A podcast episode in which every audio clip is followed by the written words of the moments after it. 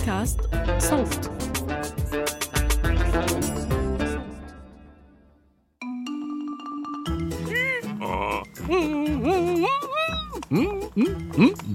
يا صبايا ويا شباب شلهوب عاد بعد غياب.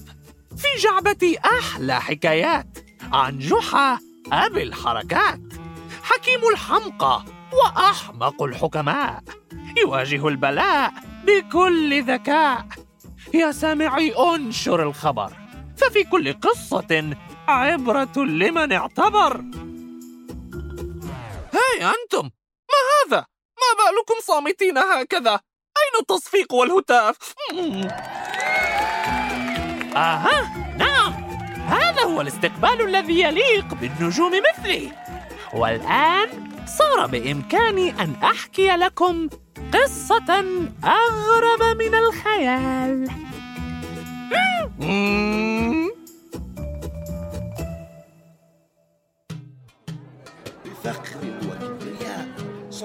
بدأ كل شيء ذات ليلة. كنا قد دعينا فيها لحضور حفل في ديوان الوالي. ويا له من حفل كانت أجواؤه أكثر من رائعة. موسيقى طعام وشراب. وبالطبع نوادر وطرائف جحا التي ترفه عن السامعين وتمتعهم. استشاط الرحالة غضبا وقال لي وهو يصيح وما الذي علي فعله إذا؟ فأجبت ربما تحاول تقليد حماري شلهوب. فتصير أكثر ذكاء. داهية. داهية أنت يا جحا. لقد أفحمت هذا الرحالة ولقنته درسا لن ينساه. قسما لو كنت مكانك لما خطر في بالي أن أجيب بما أجبت. لا أنت ولا غيرك. لا أحد باستثناء جحا يقدر على ابتكار مثل هذه الأفكار. هذا من لطفكم أيها الوالي. شكرا. طيب هيا. احكي لنا قصة أخرى. ها ها ها, ها. احكي لنا كيف قبضت على لص الدجاج. ألم تملوا من سماعها يا مولاي؟ فأنت تطلبها في كل جلسة نلتقي فيها. ولو أعدتها على مسامعي ألف مرة. يا سلام! كم أحب هذه الحكاية. سمعا وطاعة يا مولاي. هذا يا سادة يا كرام. ذهبت وصديقي أشعب إلى السوق كي نشتري بعض. مولانا المعظم. ها أنت أخيرا. إنما إنما جئتكم في أمر طارئ. بدا متعبا ومرهقا هذا الأعرابي المسن بملابسه المهلهلة وقد دخل علينا فجأة يصيح رعبا. وبالطبع دخوله المفاجئ هذا لم يكن موضع ترحيب من قبل الوالي على الإطلاق. ويحك يا هذا. من أنت؟ وكيف تدخل علينا هكذا دون ما استئذان؟ اعذروني. اعذروني يا مولاي. اعذروني. اسمحوا لي أن أعرفكم بنفسي. أنا أعرابي من مملكة المرجان. ولولا خطورة الموقف ما اقتحمت مجلسكم هكذا. خيرا. هات ما عندك يا رجل. منذ عامين راودتني رؤية في الحلم تجاهلتها للوهلة الأولى لكنها أخذت تتكرر حتى بت أراها كل ليلة. في مشهد مؤلم صمت الأعرابي المسن. أطرق رأسه وقد اغرورقت عيناه بالدموع قبل أن يتابع قص حكايته على الحاضرين. بصوت يرتجف ويدين ترتعشان. كانت في الرؤيا مشاهد لكارثة مقبلة على مملكتنا مملكة المرجان. لعنة صفراء ستهلك كل شيء حي فيسود المرض والخراب في أرض كانت مزدهرة يوما ما. حاولت تحذير الناس فسخروا مني وضحكوا. نعتوني بالجنون رغم أني أتيتهم بالدلائل من أمور غريبة بدأت فعلا بالحدوث. ولكن دون جدوى وفي نهاية الأمر لم يكن أمامي سوى أن أنجو بنفسي. تاركا الناس لمصيرهم ها؟ وما الذي حل بسكان المملكة؟ للأسف يا مولانا هلكوا جميعا أما مملكة المرجان فصارت صحراء قاحلة يا حرام معقول لماذا لم يستمعوا وينصتوا إلى هذا الرجل المسكين؟ آسف لخسارتك الفادحة يا حضرة ال... الأعرابي. ولكن هل لا تسمح وتخبرنا لما جئتنا؟ وما دورنا نحن في كل ما رويت؟ جئت محذرا فالرؤيا تجددت. واللعنة الصفراء في طريقها إلى مملكتكم. أعدوا العدة وتأهبوا وإلا فلن يختلف مصيركم عما ألم بقومي وشعبي. يا لطيف الألطاف نجنا مما نخاف. ما هذه المصيبة التي حلت علينا؟ كانت تنقصنا لعنة صفراء إذا أردتم النجاة وتفادي الكارثة يا جلالة الوالي فها أنا هنا. أضع نفسي في خدمتكم. بل نحن من في خدمتك وقد أتيتنا منقذا. فأوعز إلينا بما شئت ونحن رهن أوامرك. بعد الرحلة الطويلة كل ما أحتاج الآن هو الراحة والنوم. جهزوا للأعرابي جناحا خاصا هنا في القصر. يبات فيه إلى أجل غير مسمى. واحرصوا على أن تتوافر فيه جميع وسائل الراحة. وأمنوا كل طلباته على مدار الساعة. حمد لله على مجيء هذا الأعرابي فمن دونه لكان هلاكنا محتوما وبالطبع انفضت أنسيتنا عند الوالي وعدنا إلى بيتنا وهناك كالمعتاد كان لجحا رأي آخر وهل يسكت؟ ولكن ماذا لو كان هذا الأعرابي صادقا يا جحا؟ وكيف يكون صادقا يا كريم؟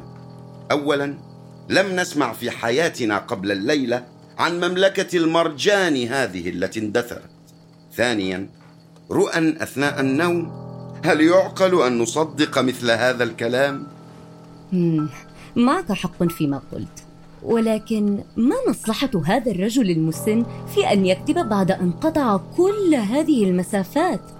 ربما عليك أن تتمهل قبل الحكم عليه وما من داع للقول إن جحا لم يكن معجبا برأي كريمة ولكنه قرر مسايرتها علها تكون محقة ولكن ما بدأ يحدث لاحقا لم ينذر بالخير أبدا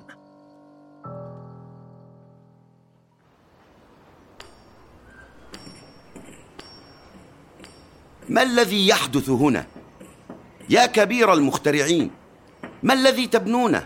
أهلا جحا نبني سورا عاليا من الإسمنت المسلح يحيط بالمدينة.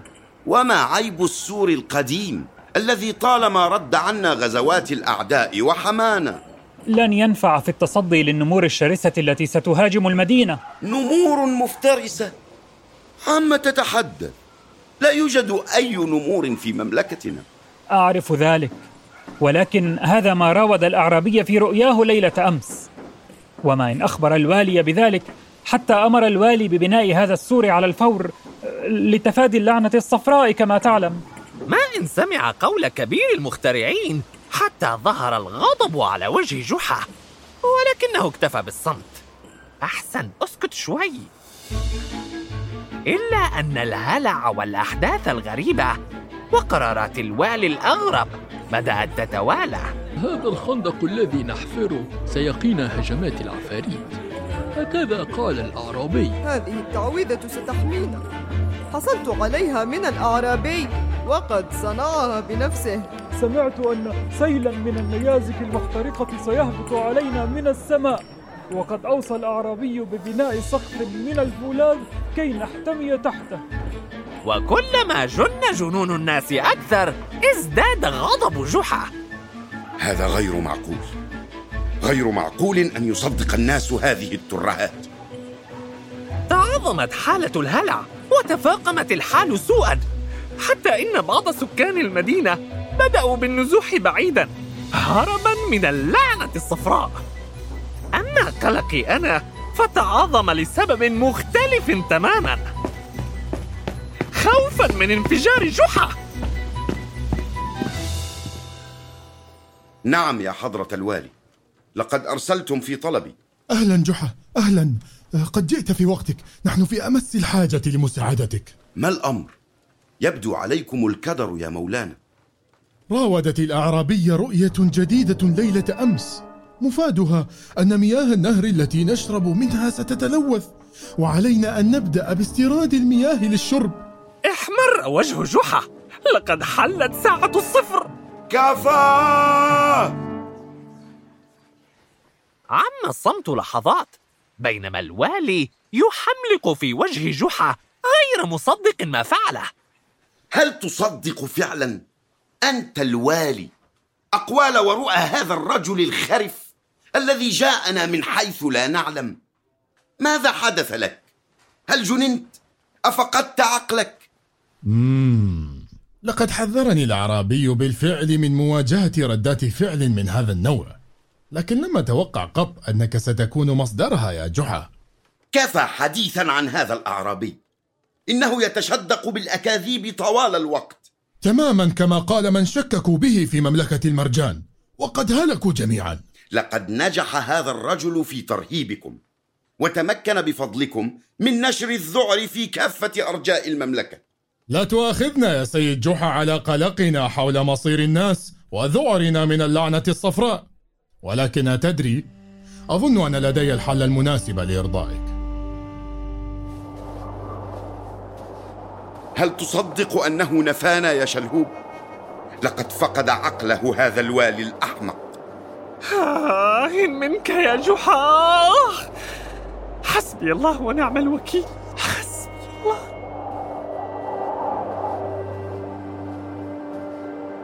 وهكذا عشنا في الصحراء كالمتشردين. لا يسمح لنا بالعودة إلى المملكة. وحدهما كريم وأدهم من قدما إلى زيارتنا في الكهف الذي استقررنا فيه.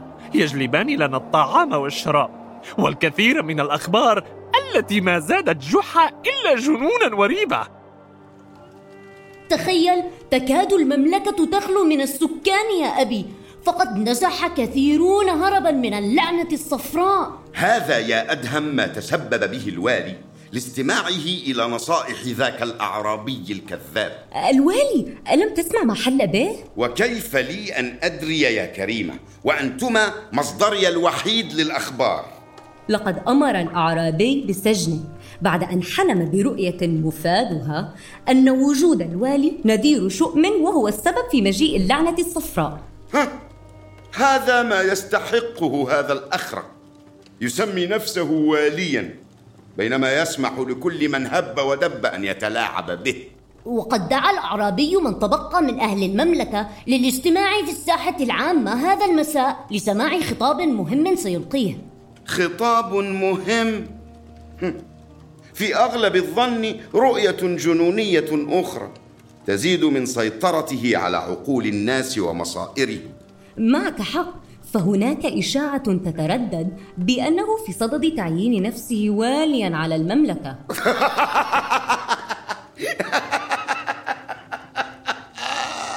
ولم تضحك هكذا؟ الوضع خطر بحق يا جحا. أضحك من غبائنا. عندما لم ندرك منذ البداية ما كانت مصلحة هذا الأعرابي وراء كل هذا؟ والحل يا أبي لابد من عمل شيء لإنقاذ الموقف. لا تقلق يا أدهم هنالك دائما حل. وكما بدأ الأعرابي حربه بالخرافة سنحاربه بالخرافة.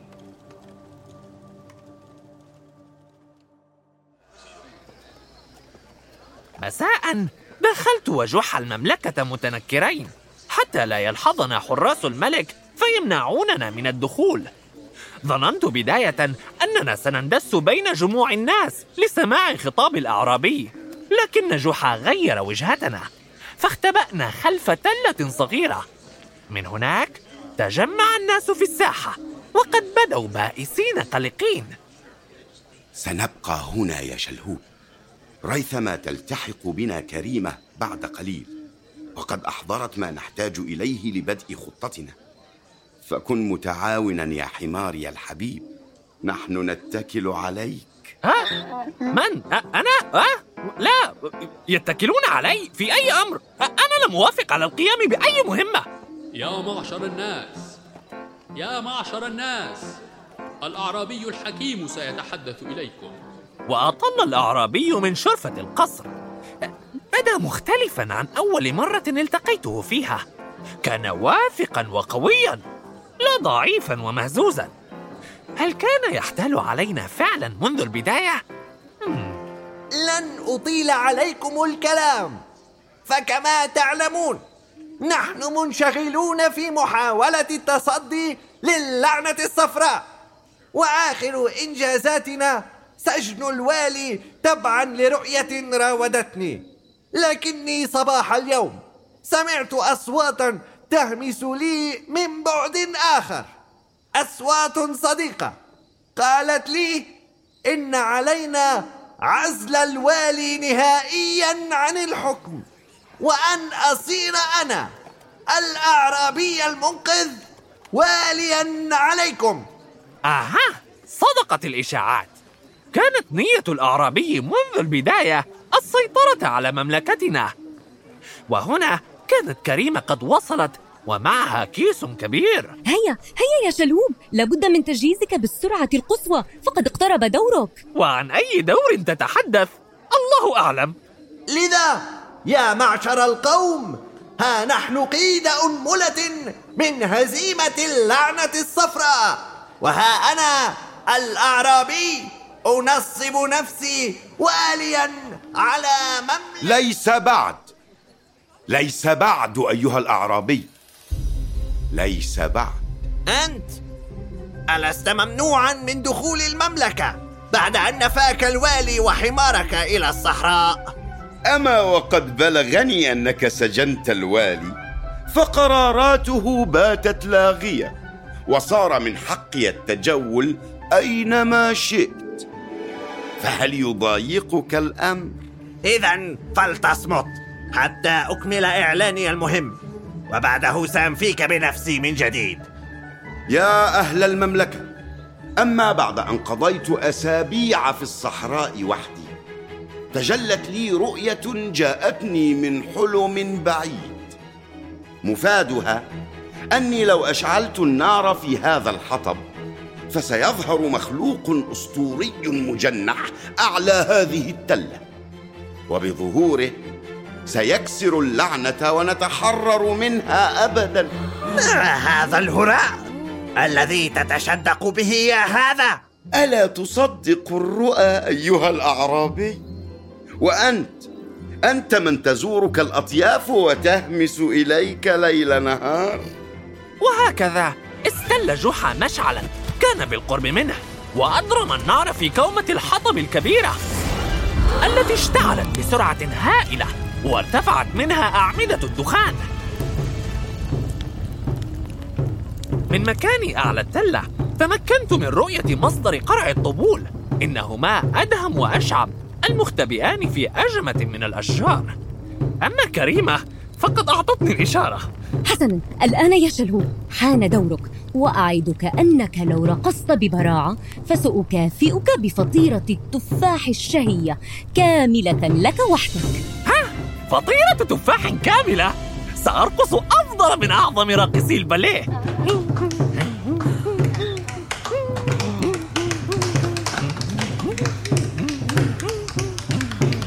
انظروا انظروا.